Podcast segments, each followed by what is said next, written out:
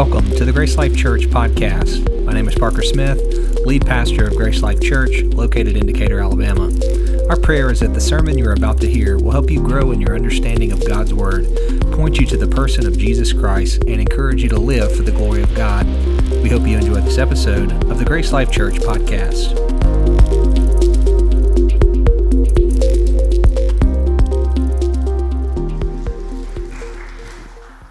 Thank you, Ricky.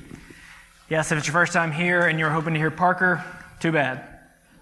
If you have a Bible, I hope you do, or at least a device that you can get to it, I want you to turn to Mark chapter 2, the Gospel of Mark chapter 2. We'll be looking at verses 15 to 17. Mark 2, verses 15 to 17. As you're turning there, I do want to say thank you to my friend Parker Smith, your pastor. I've known him since the first day of seminary. We met in class and have kept up with each other over the years. Um, he's a good brother who loves the Lord. I'm glad y'all are loving him well here. I know he's very excited to be part of Grace Life Church, so thank you for hosting me and having me today. Um, I always feel weird guest speaking because it's easy to make it about me, and I hope the whole rest of this will be about our God and specifically what he's done for us in Jesus. Okay? Mark 2, verses 15 to 17. I'm going to read through it, and then we'll work through it together. You can follow along silently as I read, starting in verse 15. And as he reclined at table in his house, many tax collectors and sinners were dining or were reclining with Jesus and his disciples. For there were many who followed him. And the scribes, the Pharisees, when they saw that he was eating with sinners and tax collectors, said to his disciples, Why does he eat with tax collectors and sinners? And when Jesus heard it, he said to them, Those who are well have no need of a physician but those who are sick. I came not to call the righteous, but sinners. This is the word of God. Everything else I say will be my words and teaching from it, but this is God's trustworthy, enduring, eternal word. Now, I've heard it said that the Christian life is like driving a car on a narrow road. We're constantly correcting so that we are staying on the path often with a lot of different issues, there can be a ditch on either side. And if we aren't correcting to stay on the path in the power of the Holy Spirit and the grace of the Lord, we can shipwreck our faith in a lot of different directions. Oftentimes we are hyper aware of one ditch and we don't even know the other one's there. And I think this passage, if we misunderstand it or misapply it, we will be led to careen off into the ditch on either side. I hope that'll make sense as we keep going, because we're going to discuss the dangers of both ditches as we work through this passage. But as we talk through all of this, I don't want you to miss the main point. The main point of this passage is a glorious, paradigm shifting truth. Jesus calls sinners. Plain and simple. Jesus calls sinners. We're going to consider this passage in three sections. Notice it's three verses, three sections. In the first verse, we'll talk about Jesus and sinners. In the next verse, we'll talk about Jesus and Pharisees. And in the verse after that, we'll talk about Jesus and us. So again, Jesus and sinners, Jesus and Pharisees, Jesus and us. So in verse 15, let's talk about Jesus and sinners.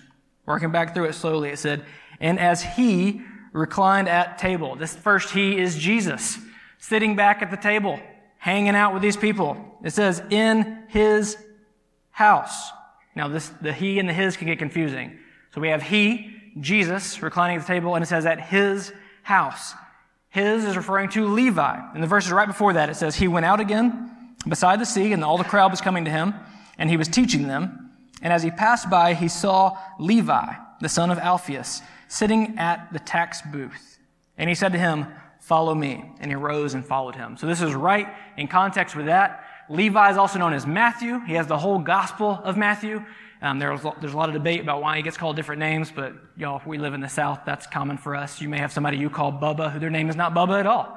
And we all know that kind of thing. I have multiple uncles who go by names that are not their name. And when people ask me, are you related to so and so? I'll say, that's not what we call them. I don't know who that is. So I think it's a common thing in the South. Shouldn't surprise us that much. The more important he here is Jesus, because that's who Mark is writing about. Mark's whole gospel is about Jesus. In chapter 1, verse 1, it says, the beginning of the gospel of Jesus Christ, the Son of God. Mark spends his whole gospel talking about the fact that Jesus is the Christ, the Messiah who was promised in all the Old Testament. And then he's the Son of God who has existed eternally with the Father and the Spirit and has come to us. Mark's entire point is this He. So don't miss that He's the main character here. There are a lot of other characters we'll be talking about. So far at this point, Jesus had been preaching. He had been healing. He had been calling people to Himself. He calls Levi, and then he goes to his house and eats with him. The verse continues Many tax collectors and sinners were reclining with Jesus and his disciples, for there were many who followed him. Now, before we get too far, I just need to say if you work for the IRS, this passage is not directly condemning you. Okay, some of y'all are like, tax collectors are evil. It's right there in the Bible. No, that's not what's going on. Um, it's not condemning outright. Tax collectors at the time were known for taking more than they were supposed to take. They were corrupt. So if you are a corrupt tax collector, then yes, please work that out with the Lord, confess that sin, repent of that. There's grace for you too. But just by doing that job, you can do it in a righteous way. So I just want to get that out of the way. Sinners is a term we in the church know. Sinners here means those who are rebelling against God. They're choosing their own way. They're not living according to His law. Most likely because they're lumped as tax collectors and sinners. These were obvious sinners. They were known sinners. They probably had public sin that people knew. And what were they doing? They were eating with Jesus. Now, here is where we can find the first ditch. Okay? We say, look, Jesus eats with sinners, sinners eat with Jesus. And if we isolate verse 15 and take it out of its context, which, which we never want to do, we could take the verse too far. I've heard this verse misused to insist that Christians should be more relativistic. If you're unfamiliar with the term relativistic, you're probably familiar with the practice, okay? Relativism is the idea that truth is not absolute. Relativists say things like, live your truth. Or whatever is good for you is good for you. Or believe what you want, just keep it to yourself. Or don't tell other people what they should believe.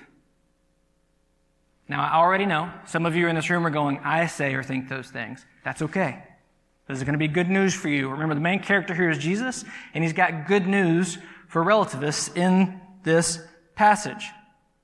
But if you take this verse and say Jesus dined with sinners, and so we should say something like, see, Christians shouldn't worry about sin. In fact, they'll argue the only way you can really love others is if you celebrate whoever they choose to be, even if it means approving of their sin. Some of you may be saying, I've never heard anybody say that. Why would anybody say that? I have talked to individuals who have used this verse to say that. And it's sad and it's heartbreaking because there's glorious truth in this passage. But if we fall off into one ditch, we're going to totally miss it. Because that's not what verse 15 tells us about Jesus dining with sinners. For one thing, Mark still calls sinners sinners. It's not hidden in the passage. Jesus also calls them sinners in verse 17. He doesn't sugarcoat it or say, hey, don't call them sinners. He says, I'm here to call sinners, talking about these people around me. Now, some of us already were like, I didn't think about it that way. If I was eating with Jesus and he called me a sinner, how would I feel about that?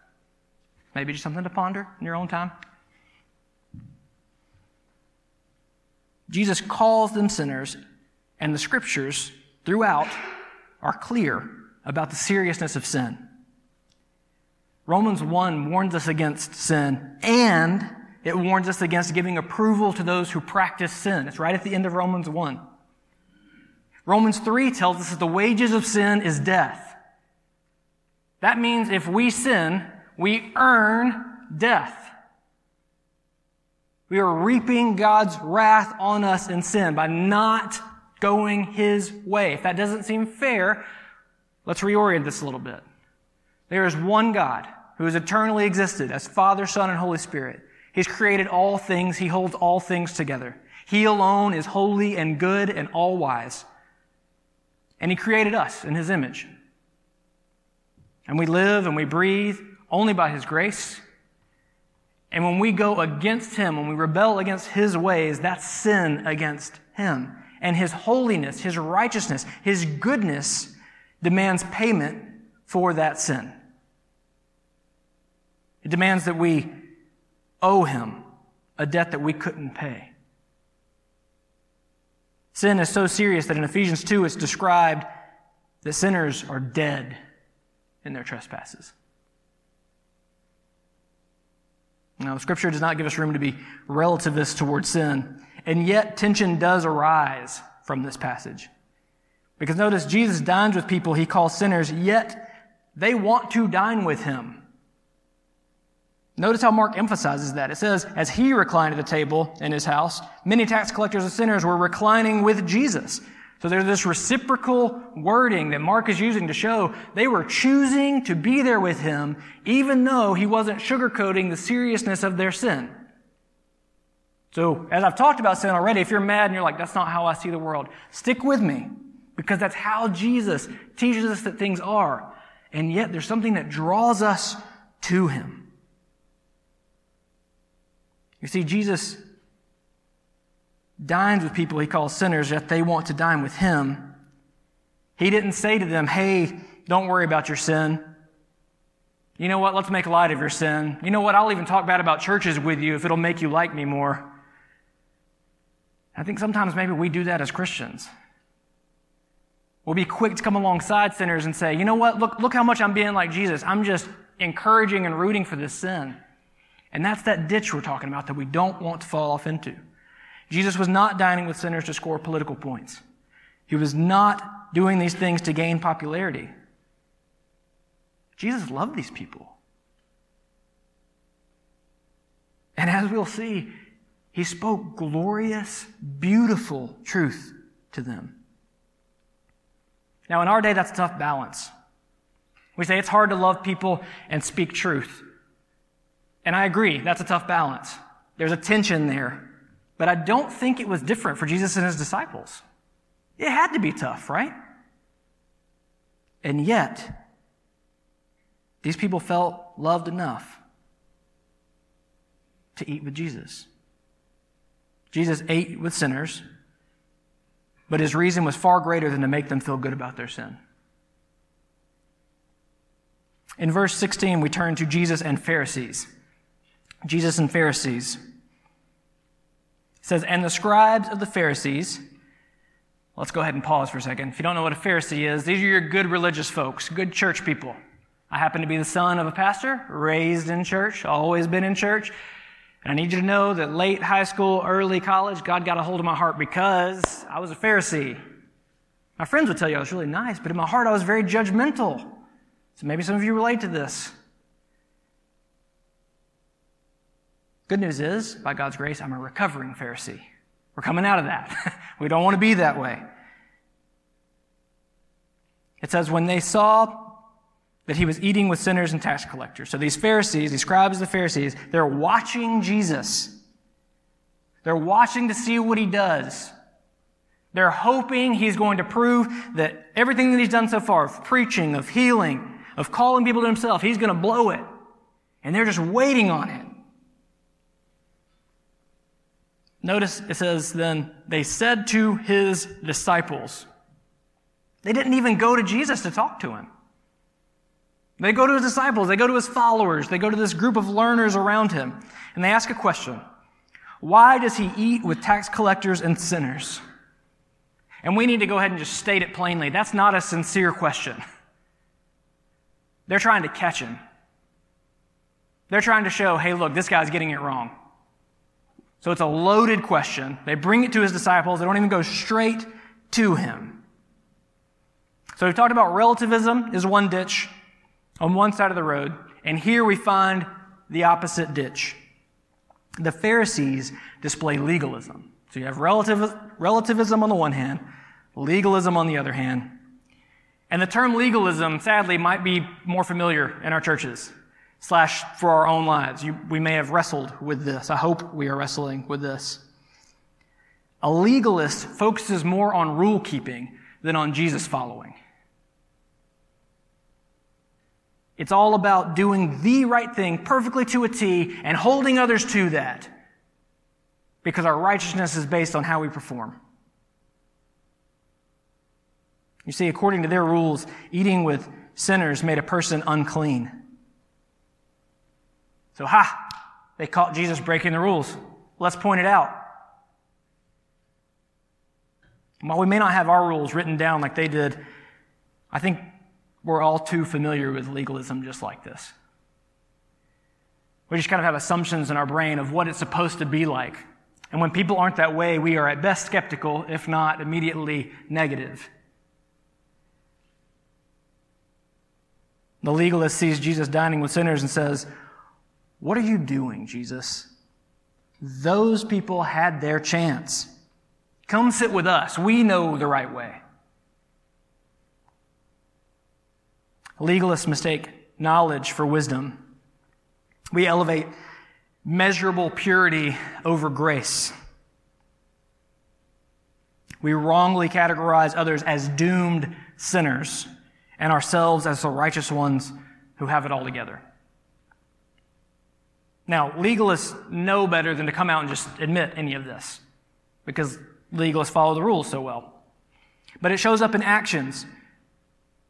And occasionally we tell on ourselves with judgmental sayings. Legalists misapply the wisdom of verses like Proverbs 13:20, which says, "Whoever walks with the wise becomes wise, but the companions of fools will suffer harm. Or 1 Corinthians 15:33, do not be deceived. Bad company ruins good morals. Now are those verses true? Yes. But the whole point of a proverb is to give us a general principle of life. We can't read those verses and then say Jesus dined with sinners and say, well, Jesus was wrong. That, that's, that's not how it works. And unfortunately, that's sometimes how we treat it. We cast people out. We let them remain outcast. We feel safe if they stay over there. But Jesus was not concerned about appeasing legalists.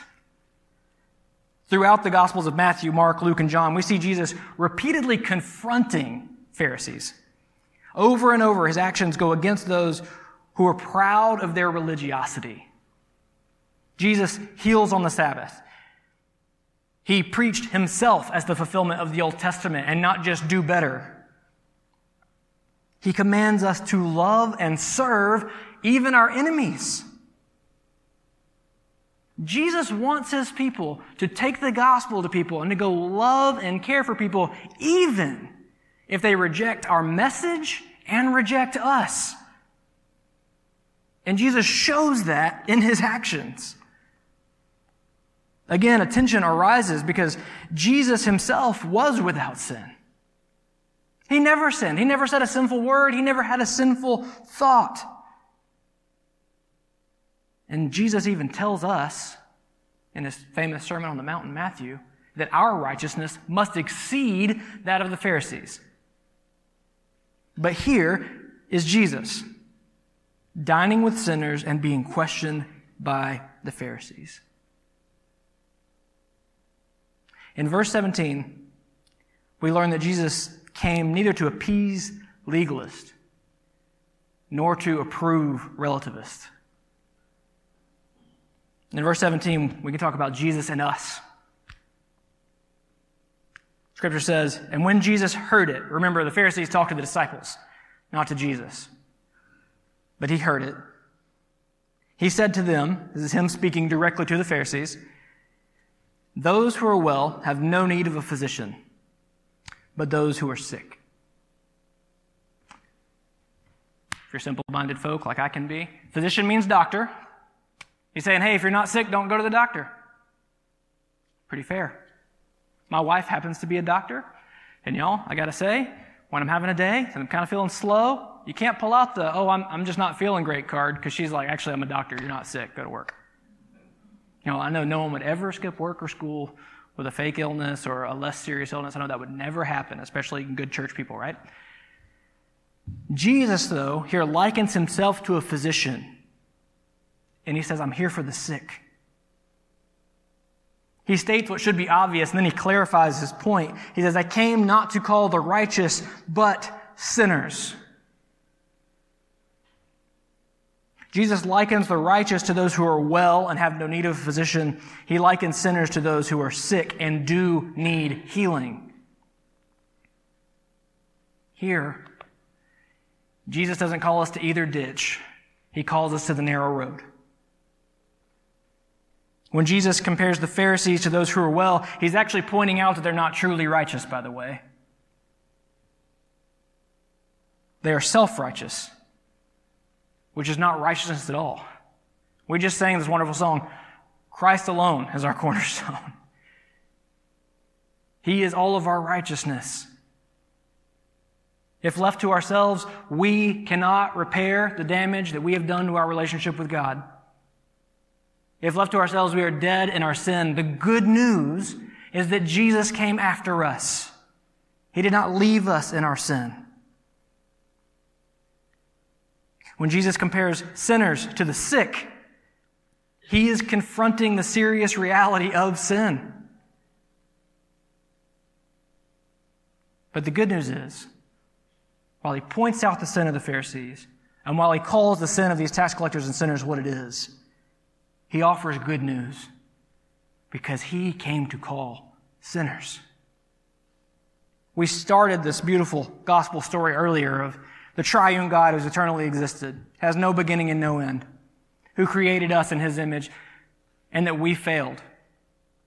We fell into sin, and we severed our good relationship with the Lord. In our sin, we are dead. We are hopeless. We have no way of repairing this relationship with God, of living with Him eternally on our own. But God, He sent His Son, Jesus, to earth.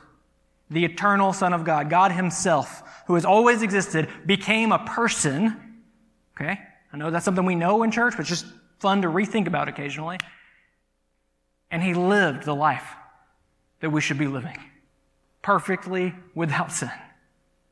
And he willingly died in our place, taking on the wrath of God, becoming sin for us, paying the penalty for our sin.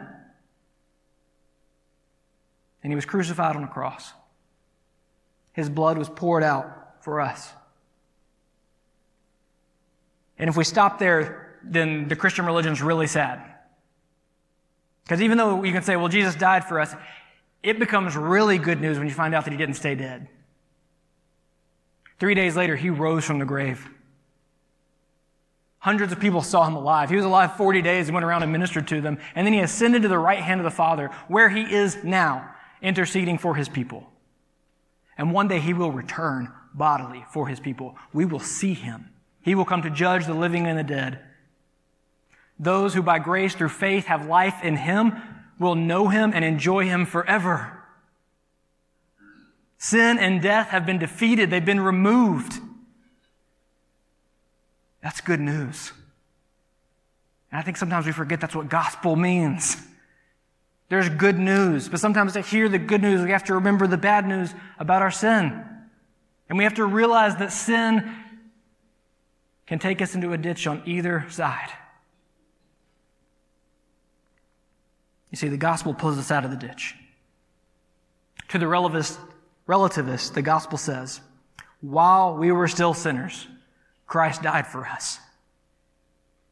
The gospel confronts us with the truth of God's holiness, the truth of our sinfulness and our need for a Savior. To the legalist, the gospel says, For by grace you have been saved through faith. And this is not your own doing, it is the gift of God not a result of works, so that no one may boast. It confronts us with the truth that we cannot earn salvation no matter how well we keep the rules. When Jesus dined with sinners, he wasn't approving of their sin. When Jesus called the Pharisees righteous and well, he was confronting their self righteousness that they might recognize and turn away from their sin. You see, only Jesus is righteous by his own nature and by his own merit.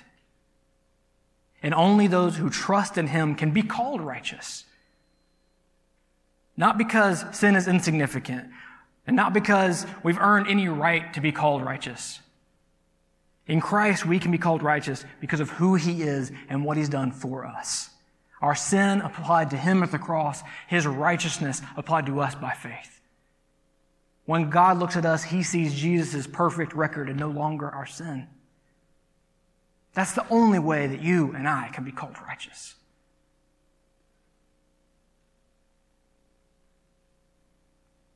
In His grace, Jesus shows us that the world is not divided into us and them. We're quick to draw lines. We can draw political lines. We can draw lines for the Iron Bowl. We're quick to make it us and them. But because of Jesus, we know that we're all sinners who need His grace. He shows us that sin is serious, serious enough for His sinless life to be the price for His people. We also no longer have to be nervous about calling sin what it is because we found the physician who can deal with our sin. When I look at a neighbor who is in sin, I don't look at them with judgment, I look at them with compassion because I know that I am like them, that I share their need for a Savior. When I want to see them saved, I'm not telling them that I know better than them. As one person said, I'm just another starving person showing them where I found bread. Because of Jesus, we no longer have to try to justify ourselves by comparing ourselves to others who sin differently than we do. Jesus delivers us from any need of self righteousness. We rest in Him. I don't have to be self righteous because Jesus is righteous in my place. In Christ, we neither celebrate nor approve of sin, but we also don't look down on others. We become like Him with love and compassion and grace. And as we invite others to come to Him, we're saying, hey, I got to go eat with Jesus, and I want you to come eat too. Come eat and be satisfied. Come taste and see that the Lord is good. Jesus doesn't call us to relativism or to legalism. Instead, he calls us to repent and believe the gospel. He calls sinners to follow him in love and in truth, both and. And the best part is that Jesus still calls sinners. This wasn't a one time event. He didn't hang out with them and say, Yeah, these are all the ones I'm calling, max capacity. No, he still calls sinners. And whether you're more of a relativist or more of a legalist, whether you're a prodigal or a Pharisee, there's grace for you in Jesus Christ. My plea to you today would be turn away from your sin. Turn to Jesus. By God's grace, through faith, trust in Him as Savior and Lord. The good news for all of us is that Jesus calls sinners. Let's pray.